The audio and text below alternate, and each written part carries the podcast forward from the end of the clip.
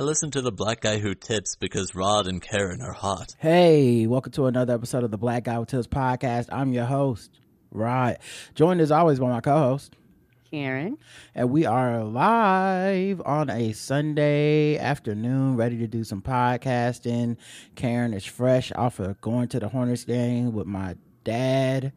Uh, we took a L against the Magic. I watched it too, uh, but I, you know, on League Pass. And uh, man, I don't know what happened in that. And what happened down the stretch? We started off good. Yes. Uh I went to the game. Like I said, I, this is an early game. I normally go with your mom. Uh, but your dad opted uh to go this time, so which was cool. He came by and picked me up, and we uh, uh, uh rode out to the game. And uh, your dad was like super early, so we was there like almost an hour before the game, which was fine with me. Mm-hmm. And I'm I'm actually glad we went an hour before the game because when we got there, I think that if the game wasn't sold out, it was really close to being sold out. Yeah, it's a Sunday afternoon, so people probably had a time off to go. Right. and so when we walked up there, uh uh cause uh uh, you know, your daddy ain't used to rolling with a with a with a with a baller and a player like me. So, so I took care of the old man. I took him to the parking spot. I was like, we park here because I'm lazy and I want to be right across from the stadium. I don't like to be fighting no traffic. Get in, get out, bitch. and so I was like, I was like, I got you. I got you, my nigga. Park. I'll pay for it. I, I, I don't care what the cost. I was flossing. I was like, I don't care. it- Flossing on like- flossing on my credit card. I know I'm gonna get the bill, but uh, oh yeah, oh yeah. Now, now I ain't say who money I was flossing on. I just said I was flossing for him. it's all ours anyway. right, right. So yeah, I'm I'm flossing on your money. So, um, the thing is, uh, Roger's parents, uh, uh, for most people know, but you know, me and Roger been together together since we were 16. So, uh, Roger's parents, I love Roger's parents very, very dearly. They they're uh some of the best in-laws I could ever ask for. I'm so grateful and I'm so thankful and I am blessed to have them in my life. Um, I hear people talk about their in-laws and how they fall out, but I mm, can't relate. Can't re- mm, I don't know nothing about them problems. I can't relate at all. My in-laws are like the best in the whole wide world. I could not ask for better in-laws. And so I remember one time um I, uh when I had my car, uh, my mama paid for the car payments, but you know, for any maintenance, anything like that, she was like, You gotta take, you know, you know, take care of the maintenance and stuff like that, which was fine. Uh, you know, single mama, you know, she ain't got no lot of money. You know, I'm working, you know, working in school. I ain't got no lot of money. And so uh one time I forgot it was something major that well, it it really wasn't major, but it was shit. It was expensive to me. It was like a few hundred dollars, and I was like, I ain't got no few hundred dollars to get this bitch fixed. Mhm. And so your daddy and mama was nice enough to be like, you know what, you know, we got you. We, we, we you know, you know, take, you know, care of it. for. I was like, cool, cool. I was like, I'll pay you back. Cool, cool, cool.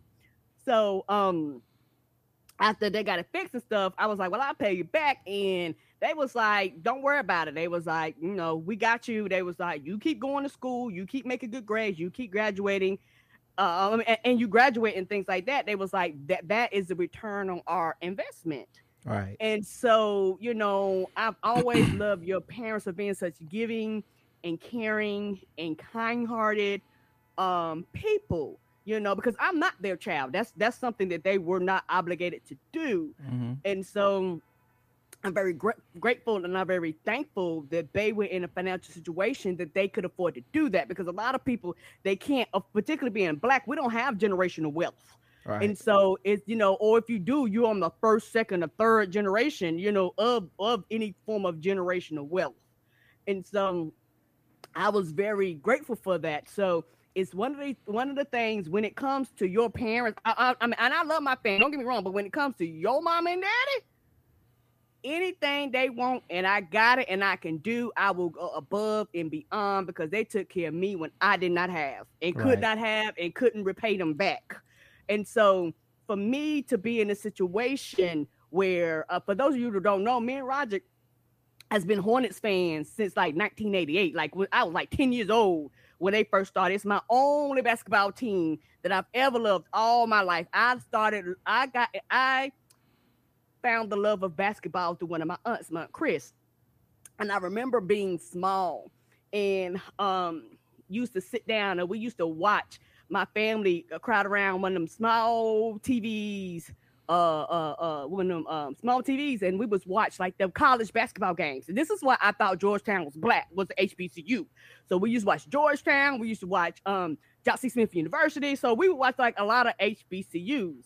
And so I used to sit and and this is before I could understand the concept of basketball, but I used to sit and watch them watch the kids play ball. And I used to see the caring and the, the loving that they had in their hearts towards the children that were playing at the time. And so it would just be fun just to watch them do all these things and just the emotion around it. So it got me into the love of basketball. So when uh, the Hornets uh, came back in uh, uh, 1988, uh, I was so excited.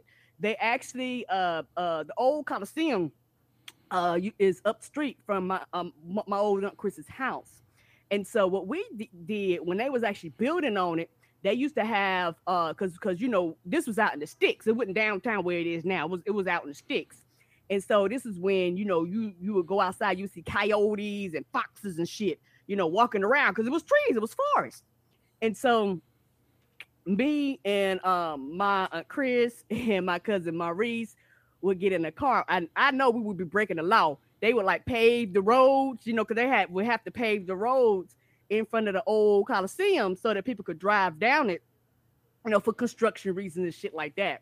So, as the Coliseum was being built, we would actually uh, get in her car and like move the barriers and like ride down the road to see the Coliseum, like periodically, like as it you know began to be built and things like that. Mm-hmm. and so it just brought my love and my joy for basketball and the hornets. And me and Roger uh used to go to the games and uh we you know we used to do uh when we couldn't afford it we used to do like the five dollar seats. Where we would be like up in the nosebleeds. And we would do um the mavericks uh owner uh uh used to say hey if you come to the games uh uh and uh, show like uh, Mavericks gear or say I like the Mavericks, you can get in the games for free. So me and Roger used to do that when the Mavericks Mavericks would come to town to get into the games for free. So me and Roger have been like when we was broke, bro, we was like, but we want to go to these games, bitch. And so we would, you know, do things to go to the games. And so, you know, all my life I have wanted to be a uh season ticket holder, you know, because you hear about it, but but I was like, I can never afford that. Like, well, we like, still I, not season ticket holders. I think we have like a half season half plan. Season. Yeah, but, um, but, so we we even got a ways to go to even do that. Right, but it was one of these things where for me, even a half, even half a season, bitch, that's yeah. better than before. So Absolutely. for me, I was like, you know what? I can afford a half a season. I was like, nigga, I made it. Like, like not, not mm-hmm. it. I, I, I actually take small victories as big wins. You know, a lot of people they look at the big goals. Okay, the big goals are great, but bitch, appreciate the small ones too, because the small ones add up to big ones. So for me, I was like, this is something that um we can do. And so, uh, with you being out of town and stuff, the bulk of the time I've been going with your mom, and right. me and your mom, we've been having a great time but I have been wanting to go with your dad, and normally, you know, your dad he always doing something fishing or something like yeah, that. Yeah, he's always he working was, and stuff. I only, right, so I think he's only been the one with me too, like, um, because I try to, you know, when when I was able to be in town the whole season, you know, I try to like, you know, take Justin, take my brother, take my dad, take my mom, you know, stuff like, you know, make sure that we spread them around to people. Um, right. but I'm glad he got a chance to go, and I know uh, Banchero is a Duke. Uh, a kid that went to Duke, so he's had my dad's a Duke fan, so I'm sure he enjoyed getting to see him. And then he they won, so he got to see his Duke player win. And then also Mark Williams, the center for the Hornets, went to Duke as well, so he got to see him play. So I'm just, I'm just glad y'all got to have a good time. I know we about to go down uh, 30 minute Hornets history lane right now. but I just kind of wanted to get the show back on track. Uh, you, I'll let you wrap it up. I'll let you wrap it up with the final thoughts, Miss uh, I just want y'all to know before the show started, she texted me. before the show, she texted me, "Oh, we do a show. It don't have to be long. Just and then thirty minutes horny talk to start off before we get into any topics. Keep going. I'm sorry." This, this, this is Karen with your with your Hornets minute. This is a setup. That's what this Your was. Hornets, Hornets section. In 1987, I used to go by the arena with my grandmama, you and we would walk around. See, I'm officially old. You know, I'm going down memory lane. I know somebody back there going, bitch, I wasn't born in 1988. The fuck she talking about, grandma? The scene was Charlotte, North Carolina, 19. I just wanted to know how the game, how y'all enjoyed the game. That's what it's it's fine. I know the people love this. well, I thank you for letting this old woman go down memory lane. I'm almost finished with my story. Um, and so I said that to say this as far as why I, I took your daddy uh to the game and I was like big I was like look big baller got it you know because I Mhm. found it because I you know because I started remembering that that's what took me down memory lane about how how your mom and daddy took care of me and stuff like that Mhm. so we walked up there. It was this long ass line to go to the general entrance. And I seen that line and I looked at your desk. Oh, we ain't waiting in that line. He said, we, he said, we ain't got to wait. I was like, we ain't got to wait in that line. So we went over there. We went up, we went over to the other side to, to, to, to the express lane, to the members, to the members lane. I was like, come on over here with me. Walk, walk past all the brokers and come on over here with me. You know, so me and him, we walked past everybody and went on in and uh, rode the elevator and all that stuff. And I was like, well, just as, I was like, just so you know, a meal comes with it. He said, well, I'm not hungry. I like, well, come on over here with me anyway. Look, you might want to pick up something. So he got some coffee, and Mhm. me and him had a great time. We had a real good time. Oh, and um, uh, they did brunch. So Oh. how did they? So you know, because normally we go doing dinner time. yeah. And so I guess with us going so early, uh, they did brunch. Honey, they had some chicken and waffles that was absolutely Oh no, delicious. not the racist chicken and waffles. Oh my goodness. did you get up, did you get upset and complain to some white people? I did not. You know what I did? I shook and jived my ass right on up there and was like, yes, ma'am, yes, please. Can a sister have some chicken and waffles? Yes, put some maple syrup on that bitch. And Right. I ate and had myself a good ass time. Uh, they had biscuits and gravy. Honey, I was eating it. I was eating it up. I had myself a ball. It's the so, best. Uh, me and your daddy, we sat down, and the whole time it was hilarious because every five minutes he was like, uh, you know, that dude played for Duke, and that dude played for Duke. You know, did, did I tell you he played for Duke? And your so your dad was like, I'm, I'm gonna tell you the whole time somebody played for Duke. He said, Did I tell you something? So that was a running joke the whole day. He Yeah. was pointing at everybody to play for Duke. yeah. we had Shout out to Cole uh, Anthony. He played for Carolina. He was out there too, but it's all good. Yeah, your, your dad will, po- will point that out. Duke players, Carolina players, and so we Mhm. we had a really really uh, good time. I hate the day that they lost. They Yeah. they like uh, collapsed.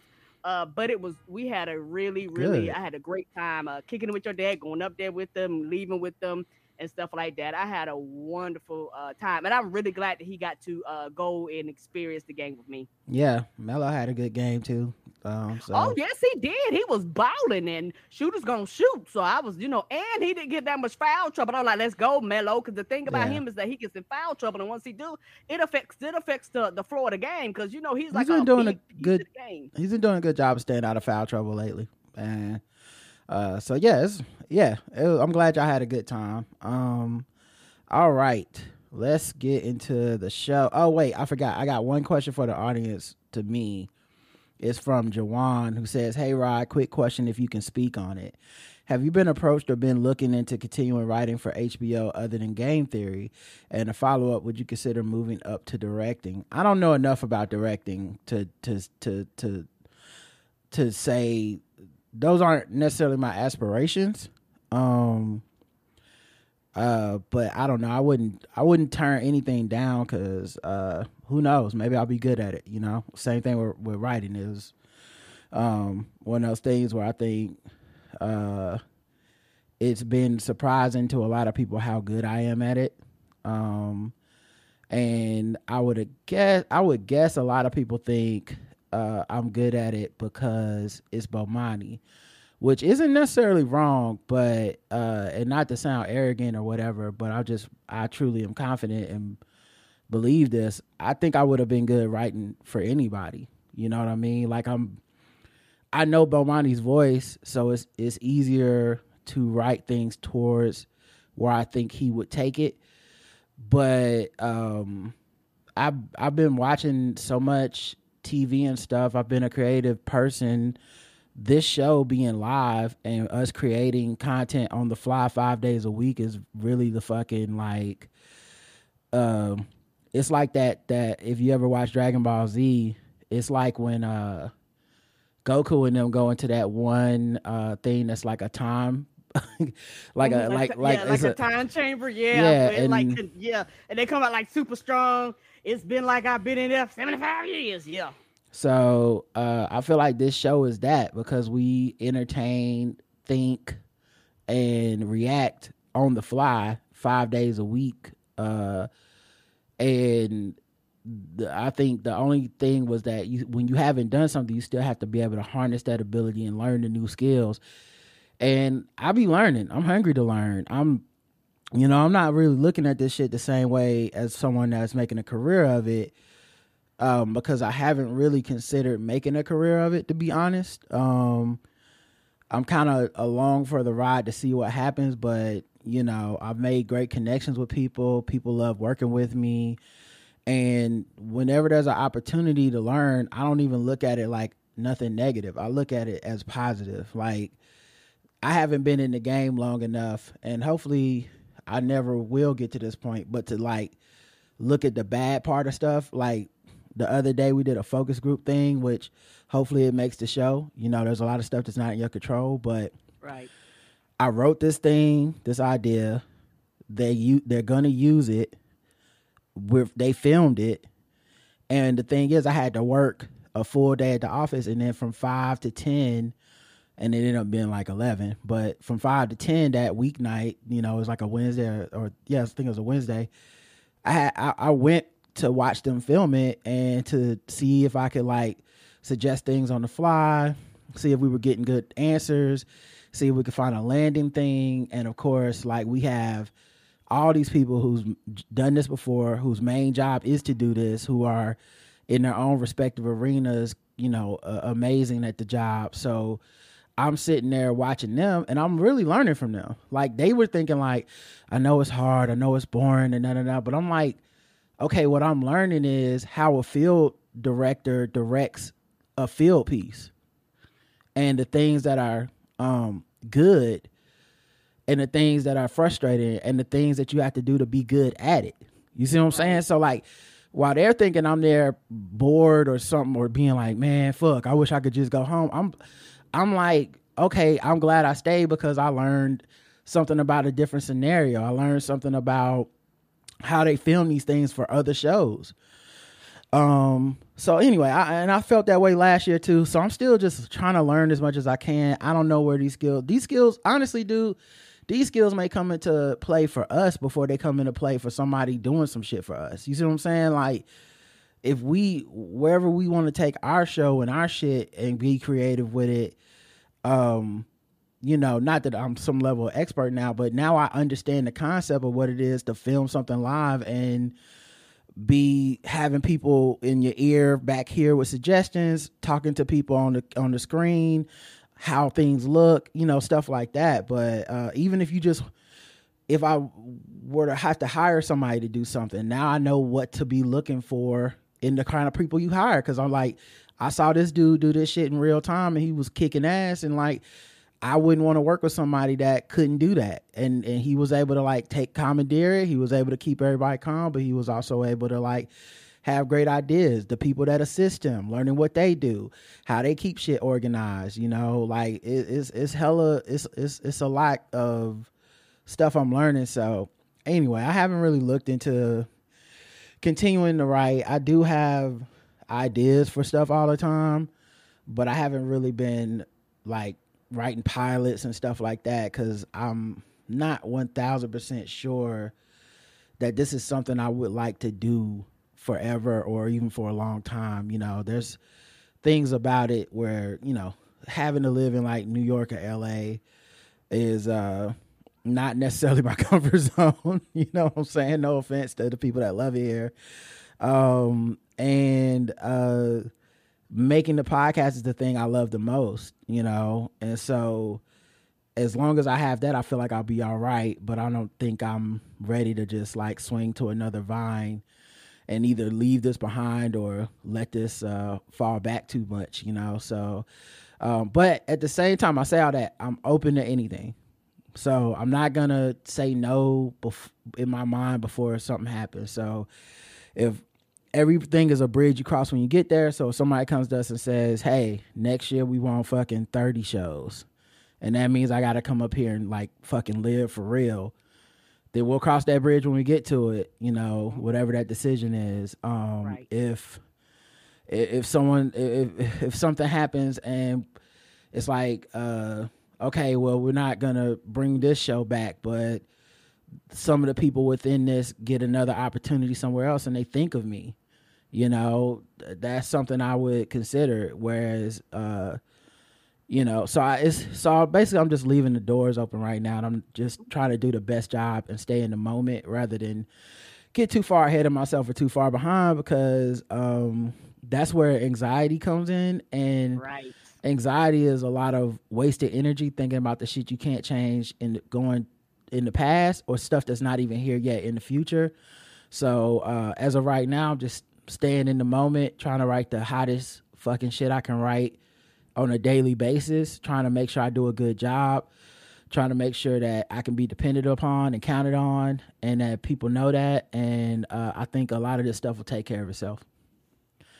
All right. Um, that was that question. Uh, if you have questions for an audience, feel free to ask them. But I'm gonna go ahead and move us on into uh, the news segments. Um, I forgot to check to see how much coronavirus news we got. Please don't be a lot. Good God. Coronavirus is like, okay. can't stop, won't stop. I'm still here. It's only a couple things, but uh, Okay. I'll go ahead and I'll go ahead and do this segment. Then we'll get into other shit. Look, here we go again. We got variants. Really need to keep a mask on hand and follow the plan. Get the vaccine and second shots, whether woman or man. Black out who tips is doing their part, but the dummies expand. Niggas would rather believe a bunch of misinformation. Fuck y'all idiots not getting shots. Now we gotta regress. If we keep going in this direction, we never can rest. Never can get back to the lives we be living the best. Damn fool, stop the lying, stop the intubation crying, cause it's your fault that motherfuckers dying. Huh. Damn fool, stop the lying, stop the ventilator crying, cause it's your fault that motherfuckers dying. I do not understand this shit. I'm not a fan of this. We were like one win from the pandemic championship, but fuckers wanna leave it to game seven with Giannis Delta Kumpo blocking forward progression and Chris middle fingers to your plans. Man, damn. Huh. Looks like it's no Jrue holiday for you and your mans. I'm sick of black people dying for real, so I'm just writing this new piece to let you know how I feel. Huh. Coronavirus, huh. fuck that COVID 19 is unseen, it's creeping in the air for you to breathe, yeah. Huh. So fuck, that COVID 19 is unseen, it's creeping in the air for you to breathe, yeah. Coronavirus. All right, it's really just two quick stories, but we haven't heard that jam in a while, guys. Okay, just Come give on. us a break. It's about COVID nineteen is the is a leading cause of death for children in the United States, despite relatively low mortality rate. So you know that thing where where people are like, it doesn't hurt kids. Why are we even worried about this? Um, it, it, it I mean, it sounds cool if your kid is alive. right. You know, I just think uh that was one of the things that you even saw like liberal people take on and be like, it's scientific. And, you know, obviously the considerations of the fact we didn't have school just never even came into any level Question. of consideration when they would when they would be writing these long ass pieces in the Washington Post. They would never be like, and they just be like, kids aren't even dying from it. And they never be like, because you know, kids can't be in school and around each other. So, um, but yeah, of course, you know, a lot of people with families now that school is back in and now that mask mandates have mostly dissipated and stuff. Right. A lot, almost everybody I know with kids have had coronavirus, and it's Yes. not, it's not some level of like I'm not being careful. It's just, it's humanity. They're children, and children are already disease farms. Is no way they can avoid it, no matter what the fuck they do. Even if they have a really good kid that wears a mask almost all the time, it's just something's gonna happen just for the randomness of it all. And so you hope that a child doesn't get sick and die, you know, and of course, uh, you would expect this to be very low because children just don't die in general at a high rate. You know, children, you know, that that's the thing, very low mortality rate for kids. But unfortunately, uh, co- uh, coronavirus, COVID is one of the most, uh, one of the highest ones for death rate for kids as far as the number. Right. And like you say, people don't care until it's their child, but when it's your child that is the one that's dead, all of a sudden that's the, the, the numbers ain't just a number no more. Yes, it, it was higher than flu and pneumonia. And we know flu actually does like we say flu and pneumonia affects the it has that that that um it has that that that like U-shaped graph of children is very high and el- older people is very high death rates. Right. So the fact that it beat two diseases that we think oh these these ones can take kids out after we were told COVID doesn't it's it's it's it's, it's nothing to kids. Well, that if it's nothing then we're saying the flu and pneumonia is nothing and I don't think we should uh I don't think we would say that. You know, what I- we wouldn't have said that before the pandemic. Right. Um, it caused substantially more deaths than any vaccine preventable disease historically, the researchers wrote. And we also know that people aren't vaccinating their kids. Less than 10% of eligible children have gotten their updated booster shot, and more than 90% of children under five are completely unvaccinated. So, you're talking about a lot of people, parents, the fear, the paranoia, whatever. It was enough to get them to not get their kids vaccinated. It worked. And when you're talking about a number like 90%, we're not talking about um, conservative, di- liberal. We're not talking about Democrat, Republican. That's just people. people. That's just people going. Even there's people that, that that got vaccinated and boosted and all that shit themselves that must have said, "Not my kid, though." So Right. yeah, these kids is just kind of out here. Um, good luck On their own with no control, and they don't have an option. They can't, Right. even if they would like to, they don't have an option. They don't have a say so in it if their parents decide no. Right. Uh, and this winter's U.S. COVID surge is fading fast and likely is thanks to a wall of immunity. So that's good. I mean, listen, I don't just come on here to report the bad shit. I think one of the things about this segment is that um, there's at this point you see it around you. You probably experience it yourself. So much of this shit is just confirmation bias. People ignore the shit that goes against what they say. They they they they jump on the shit that that even hints towards might maybe what they feel is already correct. And in this case, man, I love the good news stuff, which is, hey, it's looking like we're not gonna get that the surge that people thought we were gonna get, especially with this most contagious variant of Omicron yet. It's sounding like it's dying off already. No, uh, no pun, and uh, it's part of my choice of words, but yeah, um, that's not. It hasn't happened. This virus continues to throw 210 mile per hour curveballs at us, and it seems to defy gravity or logic. Sometimes, says Michael Osterholm, who heads the Center for Infectious Disease Research and Policy at the University of Minnesota. People all assume we will see major transmission. Well, every time we think we have some reason to believe we know what's going on, it doesn't do that. Um, the worst of the surge of COVID, flu, and RSV may be over. Um, while hospitalizations and deaths did increase in the U.S. after New Year's, um, uh, the the number of people catching the virus and getting hospitalized and dying from COVID soon started to fall again, and have all been dropping now for weeks. So that's a good thing because we were really saying like it's gonna turn into COVID winter every winter, and it's just gonna be bad and uh, back to mask and staying inside and stuff. And uh, I don't I don't think this was smart or good, but I saw a lot of people didn't go back to masking and, and, and social distancing. A lot of people just seem to kind of just go through this like COVID didn't exist.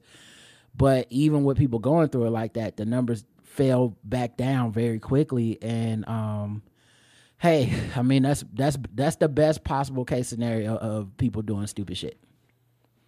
True, true.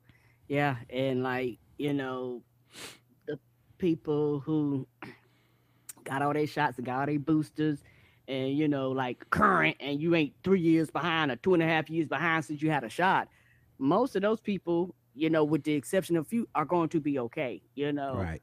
So I think that that right there makes difference. And also we learned that it reduces um long COVID, you know, it reduces a lot of stuff. And for some people, it just runs through their system so quick they don't even know that they got it. They don't even know that they caught it or anything. So, you know, uh you have a higher probability of that happening to you, Mhm. you know. Or if you do do it, it it, it still impacts you and it still probably you know kick your ass, but not like it would if you were not fully vaccinated. And that's actually, in my opinion, actually help keeping these numbers down. Like people just like, fuck that. I'm doing I might not be wearing a mask, but bitch, all my shots gonna be updated. Right. Um all right, well, that's it for coronavirus news. Um I guess we can go ahead and get into some regular ass news. I know people want to hear that.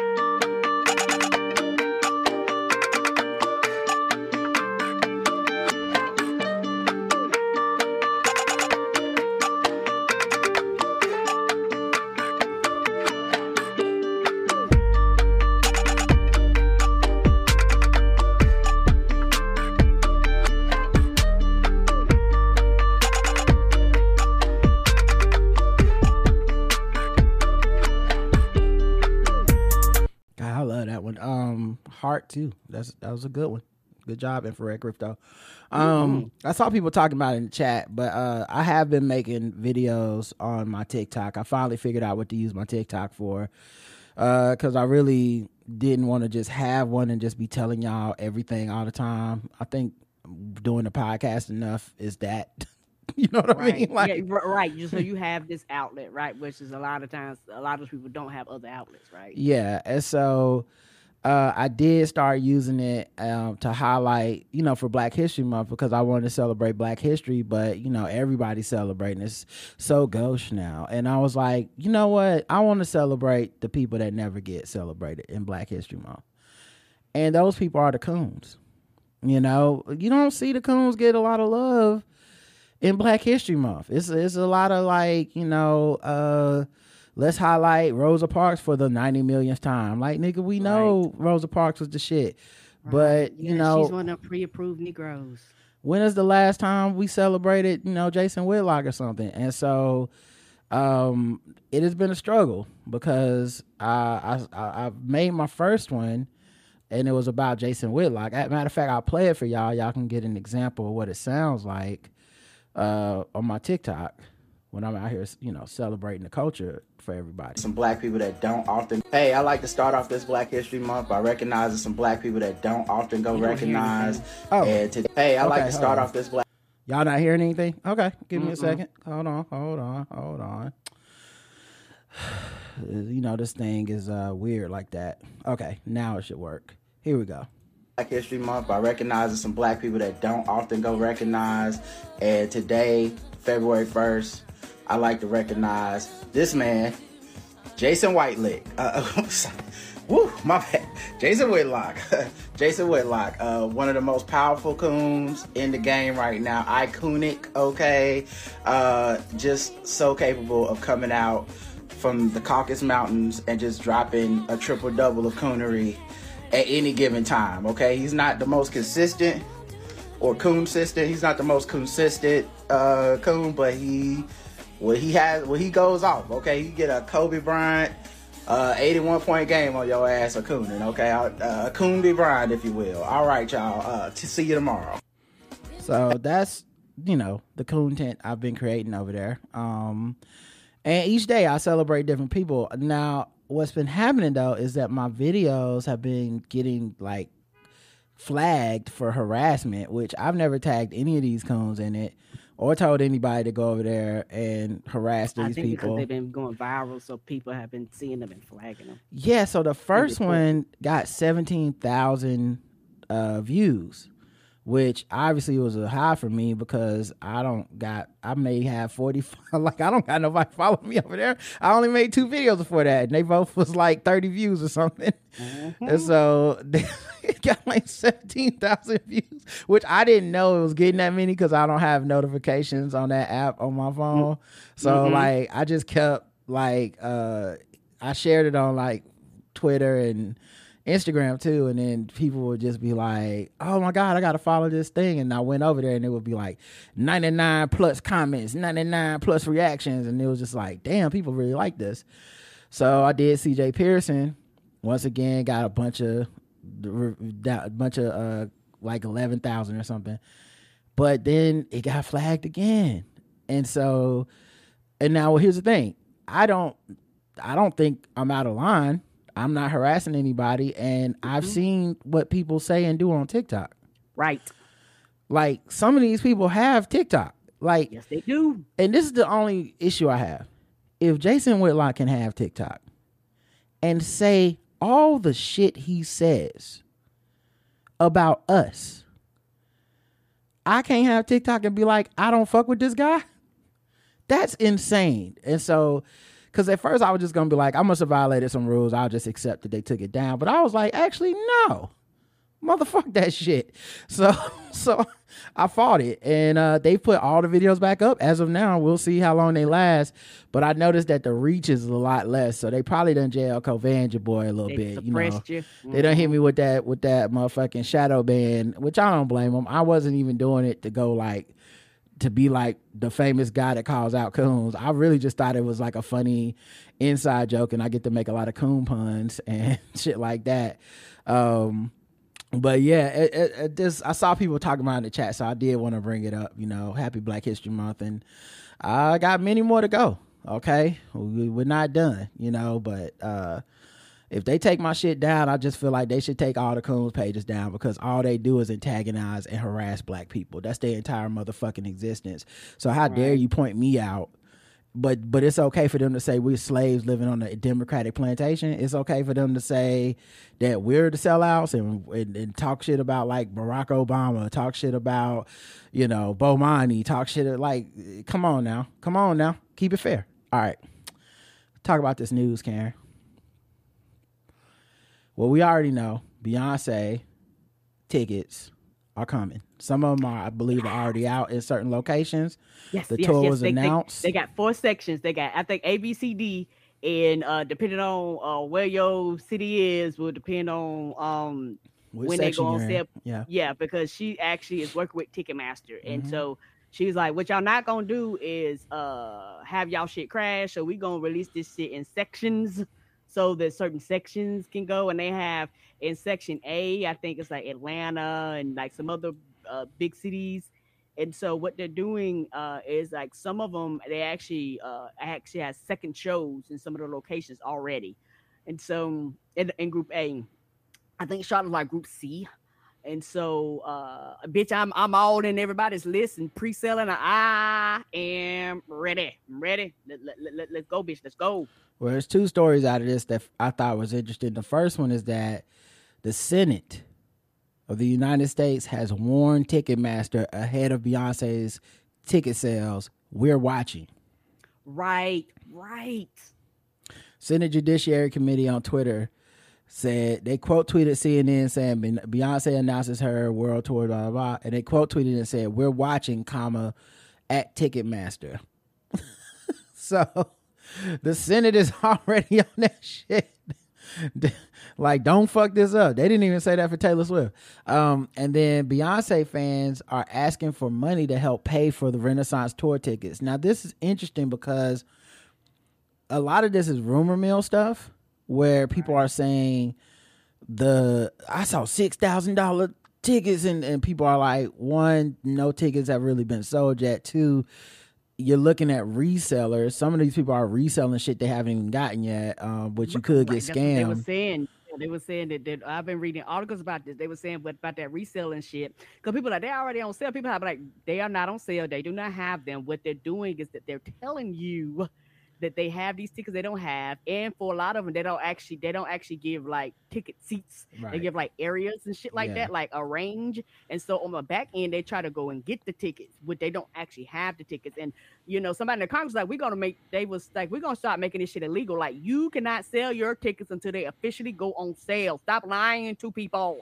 and beyonce fans are out here asking for money to help pay for the tickets starting up gofundme's and asking family and friends to give them money to help purchase a ticket to the tour and i'm like one, these could be scammers, right? They could be scamming their friends and shit. Like, I'm gonna need six thousand dollars. It's like, well, the tickets ain't on sale yet, and they shouldn't be six thousand dollars. Um, and we'll see what happens, I'm sure. But uh, I just found that to be pretty interesting, like how it's already going down. Because people is all over this Beyonce shit, but she did. They did put out information with her showing like how much tickets should cost. And so it's looking like it was somewhere between like 75 and 250. So I'm sure maybe there's a way that it'll be able to get price gouged, but as of right now, um, that's not happening. Right. And so a lot of her venues are like all you know, in certain areas. I know the one here in Charlotte, I think she went to like the biggest venue we got. She was like, bitch, I'm going to the Carolina Panther Stadium. Yeah. And so, you know, that's one of the biggest ones we have here, if, Mhm. if I'm not mistaken, like in this general area. Yeah. So it's like an outdoor stadium, and so it's gonna be uh, thousands upon thousands of people there. So you know, it's I am really, uh, really, really excited because this will be my first time seeing her.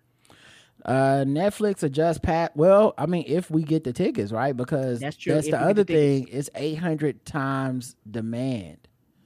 Yeah, I so see, even if I you don't even- Renaissance and all that stuff, yeah, Yeah, and the, yeah, being so long and stuff. So like, it's it's it's really gonna be a lot of people just kind of hoping to get lucky in some type of lottery system or something. Mm-hmm. Uh, because I just don't know how if 800 times as many people, that's great. It's crazy. Good luck to everybody, including us. Um, Right. I, w- I, I wish you all well in the Hunger Games of, of getting tickets to the Beyonce show. Listen, I wish that I wish Beyonce listened to this podcast so we could get on the list, but I don't think Come that's how it works for us. Uh, Netflix adjusts password sharing rules after receiving backlash on social media. Uh, yeah, and so it leaked, and they they then came out and said it's not going. It wasn't true. The rules were essentially you could only watch Netflix in your home or devices that were in your home within for every 31 days. So basically, if like me, I'm I'm not at home right now, and I'm you know, and I have to be up here for a few months. I would eventually lose access to my own Netflix on my own mobile devices that I have actually paid for, Right. and uh, they are now saying these rules only apply to Costa Rica, Peru, and Chile, which then makes me go, I'm sure they like, what? Why? Why y'all doing us like this? Correct. like they really brought it up, like, oh, that was supposed to be good, but if I'm if I'm uh fucking Chile, I'm like, hey, hey, now, now we was over here minding our motherfucking business, and, and y'all trying to Y'all- cover y'all ass with we on the us, yeah. Like y'all trying to cover your ass with us? Uh uh Now why am I in it? Um, but yeah, so it's it's um, I thought that was just like an interesting thing, but uh, the rules was just stupid, and I don't know what they're trying to prove. Like, prove that this is your actual child that is using this. To do like, it's too late. It's it's at this point it's a feature that you can give someone your password at this point. You're not really gonna be able to pull it back. You prove y'all fucking. You know, give us the give us the video evidence of the and chill part of the Netflix and chill night because you can't use passwords if you just like coworkers.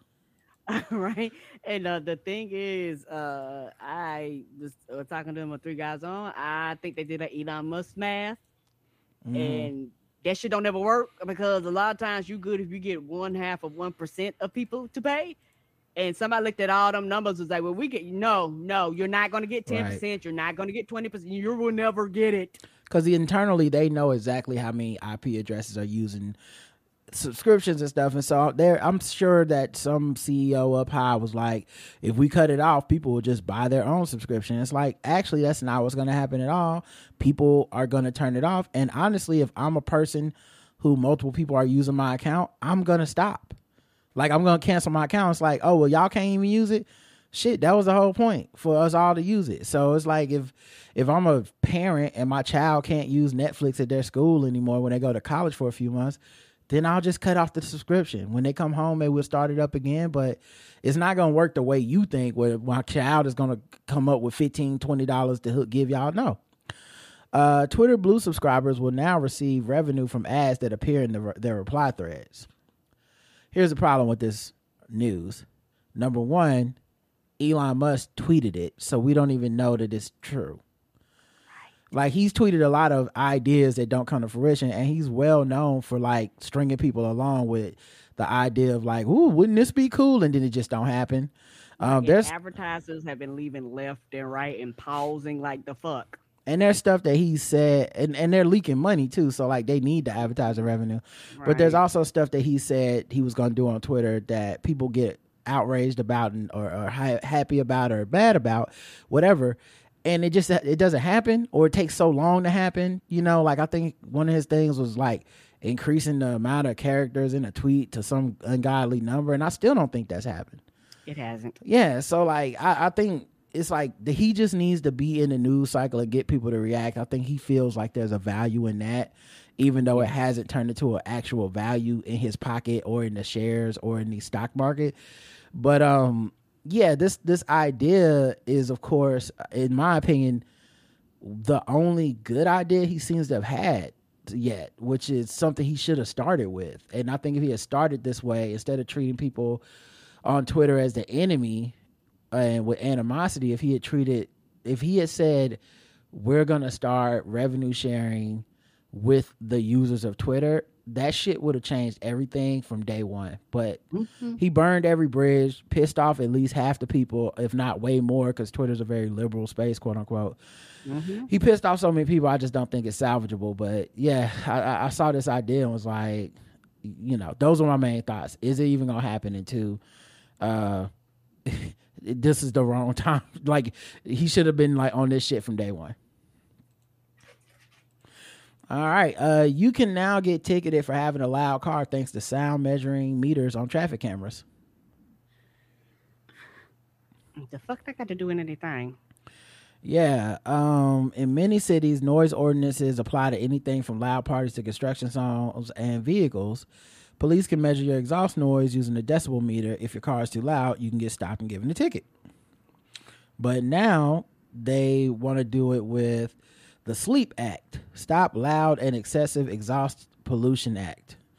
Uh, is they want to increase enforcement against motorists and repair shops that illegally modify mufflers and exhaust systems to make them excessively noisy. And of course, this uh, trial launched last year in New York City, which has strict noise ordinances to use uh, traffic cameras fitted with sound meters to monitor and ticket loud motorcycles or cars. I the reason I'm uh, hundred percent against this in because there was a craze like this probably in the 90s 2000s i remember with speed cameras and stoplight cameras Mm-hmm. and so many cities around the us signed these contracts with this, these people that were going to provide the cameras and they would say like oh we're going to provide the cameras for free and they'll create revenue for the city and shit. And eventually what happened in all of them at some point the city gets hit with a bill because they have to pay this shit. And someone has to manage these cameras and collect all this and they don't pay it. And then the fucking program goes away. Yes. so it's just a bunch of money spent for a bunch of bullshit then and then it doesn't make and also statistically it doesn't make anybody safer it leads to more accidents at intersections and stoplights Yep, because Um, people to look up and they said they had an increase of people looking up, stopping halfway through the intersections, right looking up and, and causing fucking wrecks because they're like, oh shit. Mm-hmm. And normally when they would have went through, the person behind them would have went through, they slam on brakes, the person hit them, and then you got a motherfucking wreck. Yeah. So I think um that's one of the things that uh I thought of when I saw this was this shit is not gonna work. But yeah, currently the program is only being tested in New York City. And Uh, it's racist because all of a sudden somebody goes around, make it go off their music too loud. Next thing you know, they got a ticket. Well, bitch, I don't got no mufflers. Well, you made it go off. I don't want to hear that. You did Yeah. it with computers. Yeah, only 71 people have gotten ticketed so far. And my guess is they spent all that fucking money for 71 tickets and it won't be enough to pay for the program. And they're gonna end up having to cancel the shit anyway. Like that's that's what happens in the that's that's what happens anyway. Like if like the thing that tricks people is that on the on the on its face, it sounds like a good idea because you go, yeah, I think it's too loud where I live, or people do need to stop all that damn noise, and then they do the shit. The noise never stops. the The tickets never really get handed out to enough people or whatever. The money isn't really collected. They don't pay the company to monitor it, and now you just have a big ass bill that the city owes somebody, and a bunch of tax money that you that you fucking went to this program that you'll never fucking that didn't help anybody.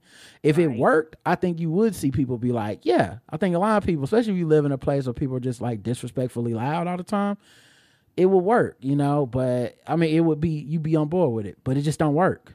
So good luck to those folks. Uh, let's see.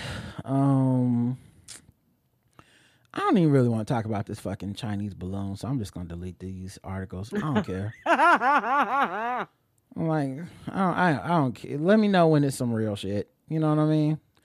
Uh, For real though. like maybe I watched too many movies, but I'm like, did did it did something blow up or like I don't care either way. Um, a woman reignites the plane seat debate after she refuses to give up her window seat to a fellow passenger so that that passenger could sit with their son, who was six foot five. No word on if it was Barron Trump or not, but this 23 year old TikToker said she was in she was in the middle seat uh middle of a seat swap nightmare after she was approached by a mom on a flight.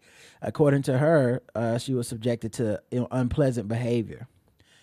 Uh, in a video, uh, the woman's name is Surya uh, Surya, Garg. Okay, Surya uh, details how a mom came up to her and asked her if she could give up her window seat, which she had paid extra for, so that she could sit with her son, who had to be a minimum of 16 to 17 years old. Uh, when she asked where the woman wanted her to move, she was directed to a middle seat, like a couple rows back. Um, then, when she asked the woman's who the woman's son was, she was shocked to discover he was not a child, but like a six foot five inch man.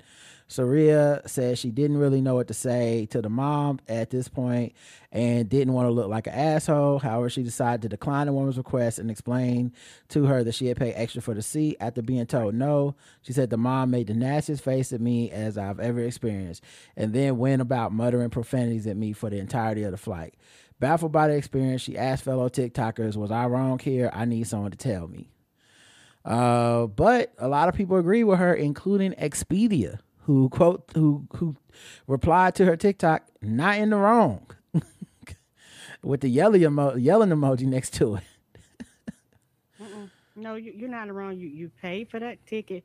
You and that thing is it's your choice. Like, you know what I'm saying? Like if you would have cool, but you didn't, and this is not like a child child this is a grown person mm-hmm. you know maybe if there was something where you know maybe the chat maybe the adult needed assistance or something like that that would have been a whole nother thing but if this is a functioning normal adult no i paid extra for this seat bitch. You're just gonna have to be back there and be mad. When we land y'all can get back together again. It, nobody will die yeah, especially in a situation where it's adults. So I've really like like you're not talking about like a child child where it's like, right. oh, maybe their parents need to be next to their child and you can understand that. Mm-hmm. Um, and then when I specifically paid for this seat, so it's not like one of these flights where you like first come first serve. Um, so that's another reason I wouldn't do it. Um, and then like the um the the audacity to have an attitude the whole fucking rest of the flight. That would just make me. You want me to do it? I don't. I'm not obligated to. That would just make me feel like I was right. Yes. You know what I mean? Like, oh, you got an attitude the whole fucking time. I'm glad I didn't give you the seat. Fuck you then. You know? Right. Just be. Just complain, bitch. Yeah. And next time, get get a seat beside each other. Then next time. So assuming everything's on the up and up with that st- story, I don't think she was in the wrong at all. I think that was dope that she stood up for herself and then give in to the peer pressure because uh, a lot of people would have just did that. You know, they're like, oh, I just don't want no problems. Okay, I'll give up my seat, and then you're gonna be sitting there and that for how many hours flying away you flying, thinking like, man, did I just fucking get punked or whatever? did I just get like did I just get tricked? Like how the how the fuck did I end up in this situation? I paid money extra for my seat, right? And here I, I am. And that's somebody like me. I enjoy looking out the window. I know that's not some people's jam, but I actually really enjoy looking out the window and yeah. seeing the clouds and shit. So, you know, for some people, they like those seats for a reason and they paid extra for it. And the thing about the middle, you have no room. Like yeah. you're literally just stuck between two people. And the fact that you, and my thing is, if it's that fucking important to you, then get another flight. Right. If it's that fucking important to you, or you like me and my child must sit together, my six foot five, however old child then get another flight. Then make that's your responsibility, not mine. Don't be trying to add me to your audible when you get on the plane. Like, no, nigga, you need to make sure that's your number one priority when you book flights, so that you don't have to be on here running into a motherfucker like me that's not finna move. Right. So, um, all right, let's move into some other stuff. Um, let me pull up my segments. Uh you know, still a little bit of uh, fucking with black people. I know it's been a little while, um, but uh, yeah, here we go. Hey,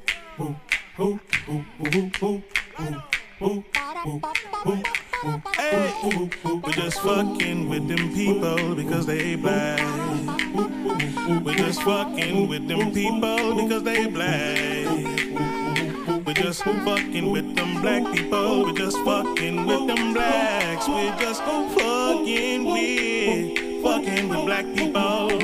Hey, ooh, hey.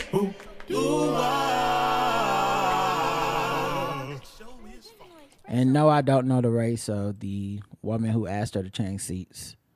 But if she had a six foot five, 17 year old son, I'm going to go with black. All right, the fucking with black people, again. we go around the globe, find different articles, and uh let you know how much we feel fucked with by them. Let's get started. Um the Tennessee Health Department suspended the license of two EMTs involved in the Tyre Nichols death. Um, and they fired that six cop, the white dude, uh, officially as well. So, I mean, Dracarys, I guess you know, or what I don't know. It's, I mean, it's it's too raw, it's too real, it's too early. I think everything involved with that story is gonna be Dracarys. Uh, right. Um, Math Hoffa. I have not heard of him, but uh, it seems he's a podcaster or something for a podcast called My Expert Op- Opinion, and he went on the Drink Champs podcast Okay. and he apologized to Megan Thee Stallion over his comments after her shooting incident with Tory Lanez. Okay. I want to apologize to Megan too because I saw 50 Cent put out an apology. I want to publicly apologize to Megan because, you know, as black men, we're supposed to protect our women. And I feel like I failed in that category as the things uh, that I said on my podcast just I I just didn't believe. I just didn't believe it. Addressing Meg directly, he continued, I'm sorry for what you went through. I'm sorry for that coming from a black man. And yeah, I apologize. Now, I never heard his original Statement. state like uh I'm like, who? yeah I don't circles. So I have no idea.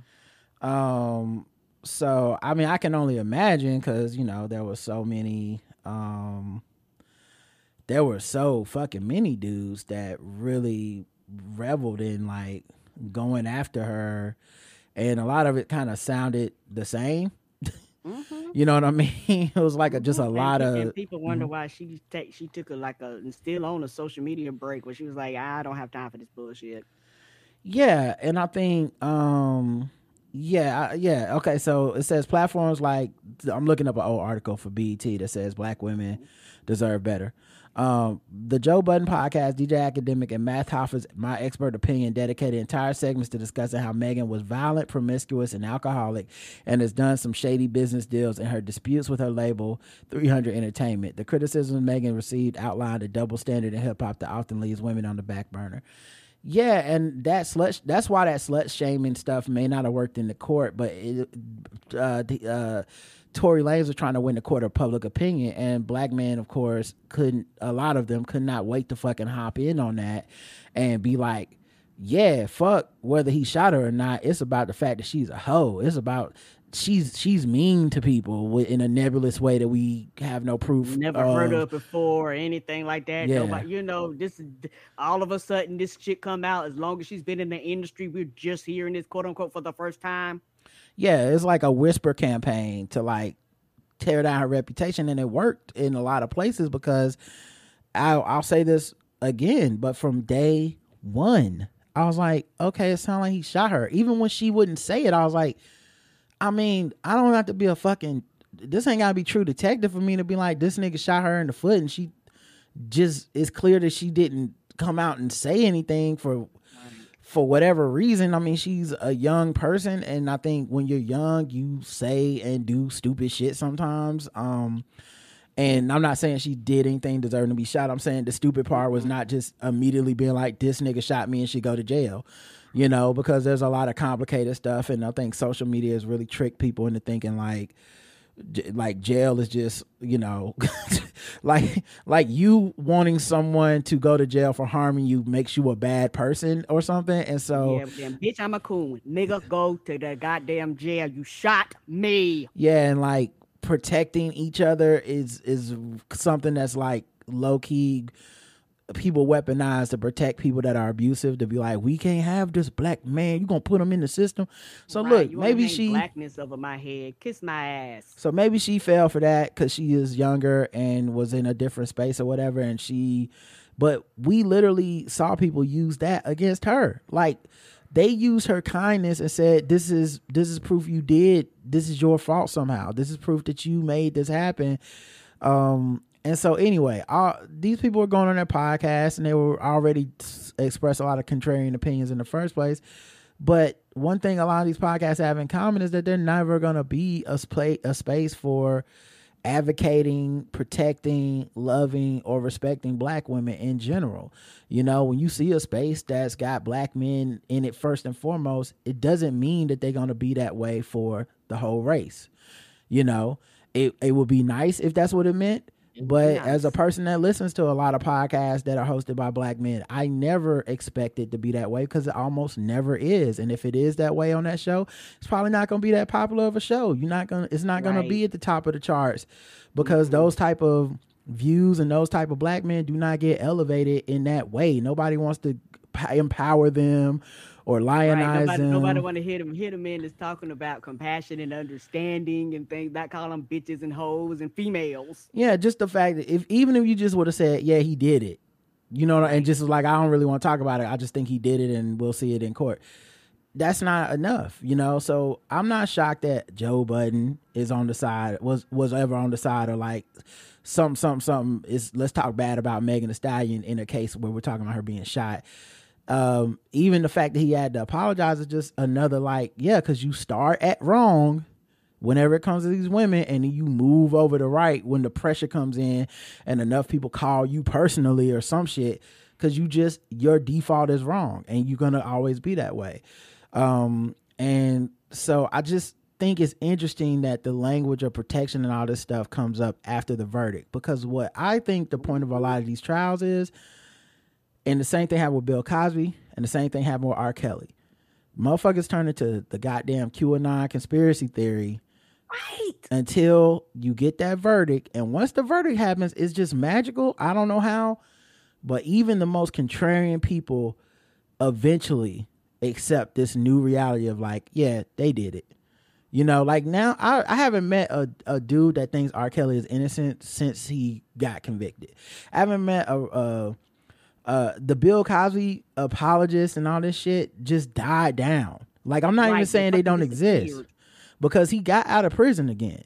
And yet Mm-hmm. you still don't see the the way that it was before where you couldn't say the words Bill Cosby without somebody coming in. It just don't happen anymore. And it's all because in the court of law they were found guilty and whether people argue or make conspiracies about it, eventually, not right away, because right away it's like a, a, a man, a black man was innocent and was sent to jail. But then like a week or two later, it's just like, yeah, that's the dude that did that crime. So anyway, um, zero to hundred. Oh, this gets say uh Dracarys Mm-hmm. because like I said, and maybe me being a black female on the outside looking in and just looking and being on social media, you know, uh for a while and just watching everything from the time the video release she got shot until the conviction and all that stuff like and everything in between. It's all been a motherfucking shit show.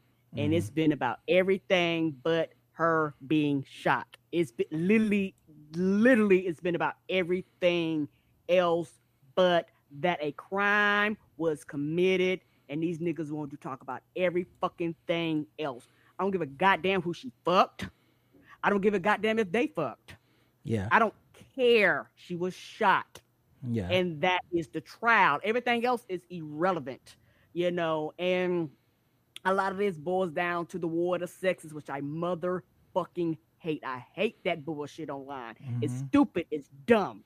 Every Yep. everybody pick their sides and they argue and they work backwards from there. yep, And it's annoying, and it's idiotic, and it doesn't make sense, and everybody gets stupid. And you know you have the extremes you know because I, I understand people having problems with the opposite sex don't get me wrong. Right, but online it gets to the fucking worst extremes on both sides. Is you know the the men calling women all types of names it's the women calling men's all types like it is stupid she got shot it was a crime let's start from here y'all all this other bullshit is personal problems that you need to go to jesus or a therapist or talk to somebody about that ain't got nothing to do with her being shot yeah. And then she took like a lot of people are just more upset that she's not on social media and stuff. But honestly, in my hi- highest hopes, I really hope that that's for the best. me too because I think being always online while you experience joy and you can experience some support and community, a lot of times you also experience a lot of negativity that you wouldn't have if you weren't on there. And so um especially when you're at the center of something and you're feeling like um anxiety about it and stuff, the good doesn't always get through. And so all the positive responses in the world doesn't offset that it it resets you every time you look up and here's another podcaster saying how you lied or here's a respected voice in hip hop shitting on you. You know what I'm saying? And so I can see how she would be like Her peers.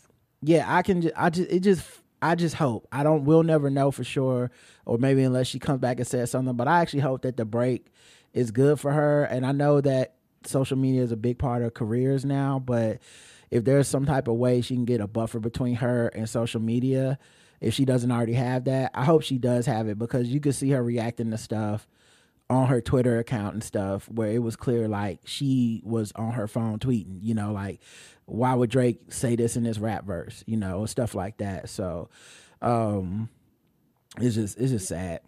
Yeah, and I know it has to be very, very frustrating because a lot of this can be very triggering, honestly, to a lot of black women. And because it's like, well, damn, every time something happened to us, y'all don't ever want to swoop in and be like, this nigga wrong. Like, you don't want to call out your peers. You Yeah. don't want to be like, this nigga wrong. Yeah, you know, I might not know everything, but I know something's not right. Mhm. And, or you can be like, well, I'll wait till more evidence come out of anything. It was like, hey, this, uh, this, this, this nigga didn't do shit. This nigga didn't do a motherfucking thing. Yeah. Or, you know, y'all bitches be, and you be like, well, dog, at, at least wait till something comes out before before we make all these fucking conclusions. It's also like the Johnny come lately shit of you know, now that he's been sentenced, you know, I just want to apologize to this black woman. You know, she it's like, nah. And a lot of the stuff I think is even happening because she got a big ass black boyfriend. Um, and so who has been very supportive and shit. And so a lot of this stuff is really about him. Like, you know, it's kind of like people that protect Lauren London property. because of Nipsey Hussle, where it's like, oh, now that I see this woman as the property of another black man, I owe him respect, and therefore I owe her respect because I respect him. I think that's a big part of it. I think another thing is, and it's just the way I look at life. Um, I think niggas who lie to fit in and disrespect women to fit in, those are the real cowards. Like they think they looking like a big man because we're all over here shitting on women together, right, bro? But I'm like, if you if you if it can get to the point where here you are apologizing, why what when are you gonna examine why you said it in the first place? Because the first thing I would say is like, why were you even leaning that way, saying shit like that that you gotta apologize for? What was the incentive? Because clearly you're saying now that you believe in these other tenets of protecting black women. So were you lying then or are you lying now? Whichever are you saying the thing to fit in now? Or are you saying the thing that was gonna fit in then? Like what was the true you? Because if you don't know your motherfucking self, you never gonna be able to stand up. And you gotta take the slings and arrows of standing the fuck up. I I'm like it's not no hero shit, but there's times where I'm just like I have to be fine with niggas not liking me because I think what I'm saying is right. And love to me is not lying to motherfuckers. And I don't feel like it's a gender thing or anything. I think just because of patriarchy and the way the life is set up and who made the rules, of course, the vast majority of time you look at a situation, men are gonna be either benefiting from privilege or just or or just wrong. Like it's just it, it's, it's like was looking at race like the vast majority of the time. Now that thing that being said, I call balls and strikes. You know, there's times where you see something where you're like, black women was wrong for this. It, uh, a great example. Right. Great example. Even after other people had written this motherfucker off, the sole people that were keeping his career alive for R. Kelly were black women. You, I would not ignore that and be like, you know, I would see people try to like do some weird math to flip it into like, no, it's not really our fault. But it's like, I'm not saying it's every black woman, but you look at the fucking concert, that's what he got left. It ain't white people no more. It ain't a bunch of dudes up in there. It's mostly black women, and they're the ones advocating for him to go free and calling these girls fast and all this shit. That's an mm-hmm. inner community problem and and and whatnot, but it's still that's the way I saw it, and I'm not gonna lie to you because that's I don't ever want to pander a lot of people because I want to be me. And me is the person that goes, yeah, that's not right. It doesn't matter that y'all are women. Doesn't matter that y'all black. You shouldn't do that. That's wrong. But the same fucking thing, same energy when it's some shit like Megan Thee Stallion. This shit got two sides. To who, nigga? You? Cause you the only people that's saying it got two sides. I ain't seen nobody else express no two sides of this shit. It don't gotta be a fucking debate. So it's just fucking stupid. But um it's interesting to see people say stuff like this because in my heart, I want to believe that it's possible for you to be like, oh, I was out here fucking up and now I want to do better. Now I see how I was fucking up and won't let that happen again. I just need to see the work. I don't believe. Time will tell. Time yeah, will it's, tell it's too convenient to just say Right. it. right it and because people are people something else will happen and everybody gonna look at you and be like well where are you gonna stand on this situation right here Right. So just like like I said, you get cause now you're gonna get fucking fucking applauded for for just saying I was fucking up in the first place. But something else is going to happen with black women in hip hop because, you know, hip hop is as much of an example of uh misogyny and patriarchy as any other art form in America. Um Agreed. and being that it comes from our culture, you know, there something else will happen.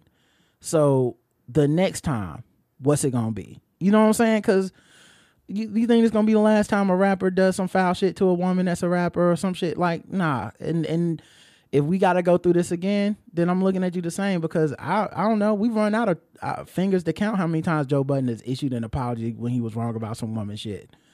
I don't know how many times y'all gonna keep falling for it. You know. All right, so uh, yeah, I give it a hundred. Uh, Karen, I'm sorry. Did I get your score? Mm-hmm. I said Dracarys Okay.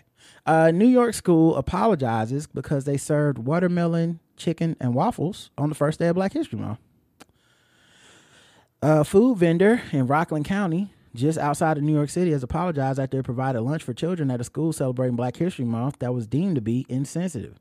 Students at Nyack Middle School were offered chicken and waffles with watermelon for dessert on February 1st, the first day of the, hit of the month that honors and triumphs the struggles of African Americans throughout U.S. history.